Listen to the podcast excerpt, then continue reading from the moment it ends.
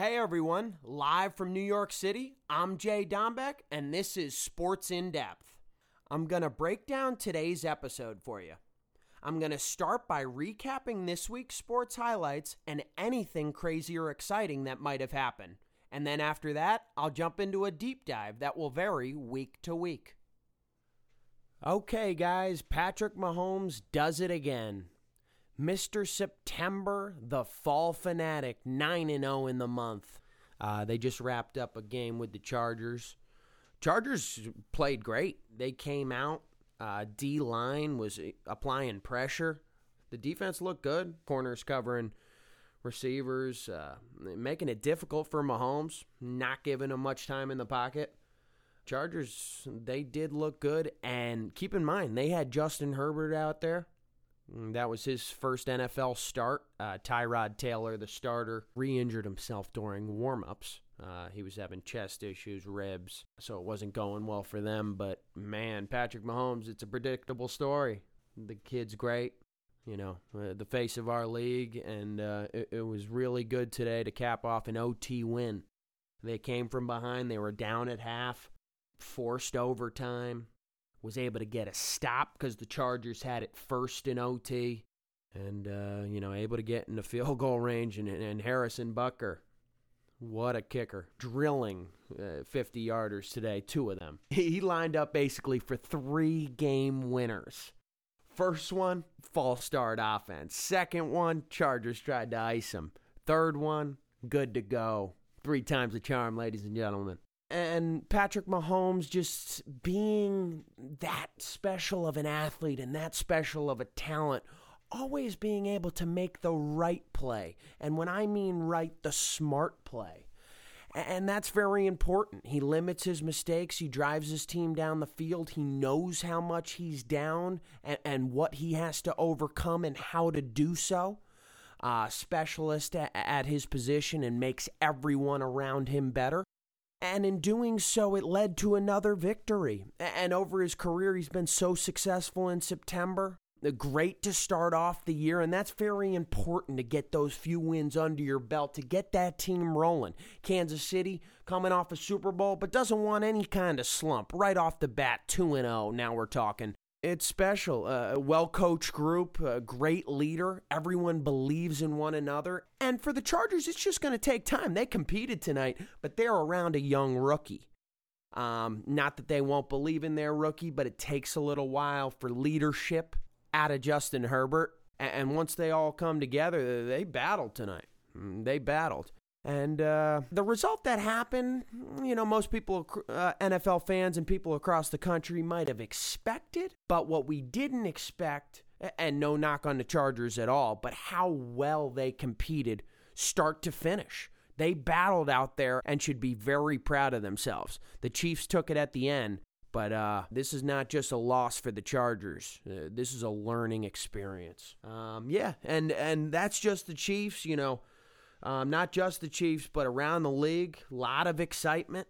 Um, some injuries today as well. You know, for, for us and our fellow New Yorkers, uh, Saquon Barkley went down with a torn ACL. Uh, the Giants just went from bad to worse. You know, and uh, we're feeling for everyone in New York, Jets and Giants, off to an 0 2 start. And, uh, you know, things should get better. We're young here in the city and uh, great things ahead, we're hoping. Another great game I wanted to mention, and and I'm not trying to knock the Atlanta Falcons today, but they can't close. They cannot close. I mean, uh, you know, talk about a few years back, 28 to three, and Tom Brady does his. And how about you know up today, big 20 nothing against the Cowboys? Guess what? Same story once again. Atlanta blew the game. Uh, Greg the Leg Zuerlein uh, finished it off, and Cowboys won by one. And they just have to work on closing. Uh, you know, it goes back to their coach Dan Quinn and going back to running the football because I feel they need uh, you know clock management, correct play calling. That's going to be part of the formula in order to be successful in this league, and and that's fine. You know, it takes time for some teams teams improve, you see new looks and you approach things a different way, but Atlanta needs to reevaluate clock management. And that's a big thing. NFL is difficult, and it's a hard league to win in. Definitely the two best games today: Chargers, Chiefs. Um, and, on the other hand, uh, Falcons, Cowboys, just fantastic games, fantastic games. And uh, guess what? Sunday night, we're coming up on uh, Russell Wilson and the Seattle Seahawks against New England. And the Patriots, as we all know, for the last 20 years had Mr. Tom Brady. This year, Cam Newton came off to a hot start, 1 0. He beat the Dolphins last week. It was, uh, you know, good work for Cam. Uh, he, he's getting used to the offense. It takes a few, and he seems to be gelling right away. Belichick praising him, uh, saying that he's a leader. He, he goes about his business. He works hard. He's more complimentary here of Newton in one year than Tom in 20. That's a question uh, that that we're all looking for the answer to, but uh, that's just fine. And he was also very complimentary of his opponent today, Mr. Belichick. He was saying that I don't see too many guys in this league better than Russell Wilson. Um, and, and, I agree, Russ does seem to do it all, but uh, a lot of compliments coming from uh, someone who 20 years, he didn't give one. So we got a new Bill Belichick. We have a new quarterback. Uh, new England's got a new look, but uh, same formula, 1 and 0. So uh, we're used to them in the win column, and uh, that's how they started this season as well, the 2020 COVID year.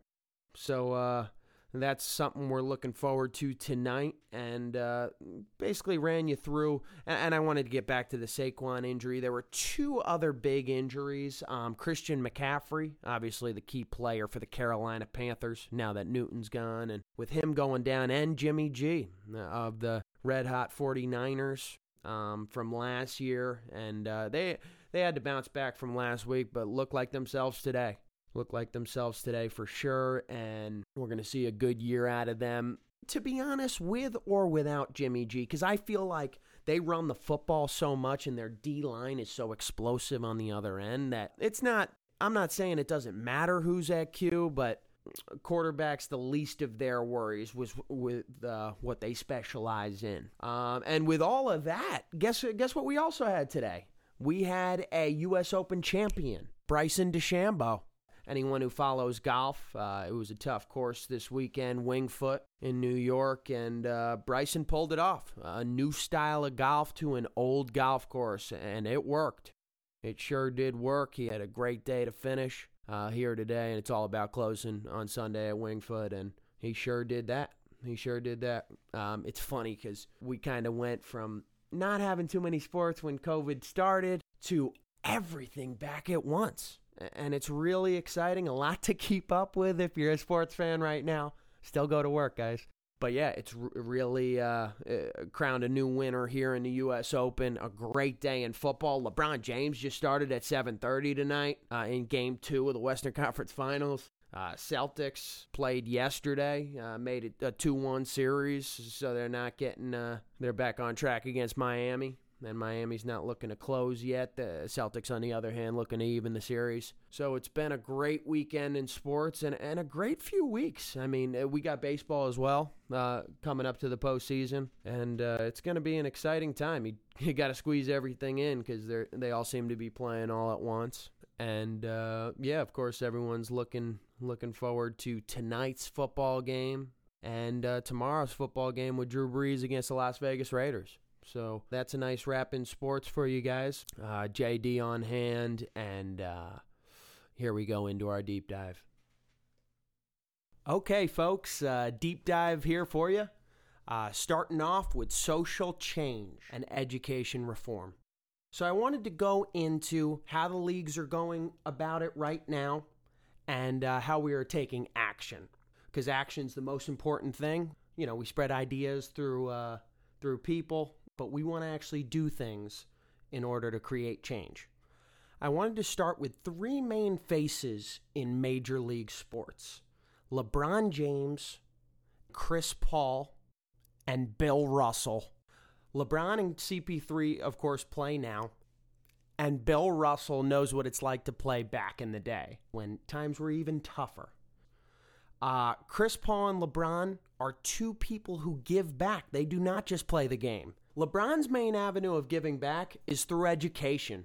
He empowers at risk children by his new initiative from 2018 when he founded and opened the I Promise School in his hometown of Akron, Ohio. Earlier this year, he announced that he will be providing four years of free tuition, room and board, and meal plans for their first graduating class. He also pledged up to $42 million to provide four year scholarships to 1,100 underserved students to attend the University of Akron. Bron intentionally targets his work towards education because, in his opinion, it's the most effective and sustained solution to the enhancement of at risk youth. Uh, so, a little background there on LeBron James uh, in depth on how he gives back, and Chris Paul being a leader of the Players Association also gives back with ideas, and he emphasizes voting. He he offered an idea of uh, having a word or phrase on the back of jerseys. Uh, him and LeBron were going over things, them being veteran players, of turning some of the arenas into voting centers. In addition, Chris founded the Chris Paul Family Foundation, and their main goal is to alleviate inequity in science, sports, education technology, and community life. His organization was rewarded the Community Assist Award three times for the recognition of their work towards leveling the playing field for youth across the country. CP3 does whatever possible to make sure children have the opportunity to succeed. He provides kids' schools with the proper equipment and technology and he raises money through his charity work. He works alongside his family foundation, State Farm, and his former team, the LA Clippers Foundation, to assist throughout the community. A quote from Chris As a lot of people know, we really focus on putting technology and computer labs in underprivileged schools. He said that at one of his charity bowling events in February. Um, he wants to make sure young people and young children have an opportunity in school like everywhere else around the world. This is a way for Chris to give back and also see growth within education and young people. If you notice, Chris Paul and LeBron are focused on something similar here, in that they both prioritize empowering the youth because they feel that an educated next generation can have a great impact on the future of our nation. Now that we've chatted a bit about LeBron and CP3, I'd like to dive into Big Bill Russell. Now, Bill Russell has 11 championships out of just 13 seasons on the Boston Celtics. He was a five time MVP and a 12 time All Star, yet he was never embraced by Boston fans. In the year of 1947, Jackie Robinson broke the color barrier. 20 years later, Bill still wasn't embraced by his city like his white teammates were. For example, in his own stadiums, he was on the receiving end of racially charged insults. Even on the road, he would be forced to sleep in separate hotels than his fellow teammates. He mentions that he never let the taunting of Boston fans harm him, stating that he didn't play for Boston fans. He played for his passion, himself, his teammates, and the Celtics organization. He went as far as requesting no Boston fans be present at his jersey retirement ceremony. So they had the ceremony in an empty arena, just the way he wanted it. He had his teammates by his side, as they were throughout his whole NBA career. He was an outspoken backer of the civil rights movement. He attended the March on Washington and he sat front row for MLK's I Have a Dream speech. After being refused service at a Lexington, Kentucky restaurant before an exhibition game, Russell and his teammates decided to boycott the game. At the time, black athletes were supposed to look the other way. Even though this was just an exhibition game, it was a huge statement for that time. After the 1963 assassination of civil rights leader Medgar Evers in Jackson, Mississippi, Russell immediately flew down and led the very first integrated basketball camp. And lastly, in 2011, Barack Obama awarded him with the Presidential Medal of Freedom for his accomplishments on and off the court, and especially in the civil rights movement. Now, wrapping it up here for you, we want our audience to look past these three superstars on the court and understand and recognize the impact they have off the court as well. We all often use sports as a fun activity and distraction, but what is important to notice is these players that we all look up to not only perform on the court, but so many of them effectively use their platform to give back to our society off the court as well.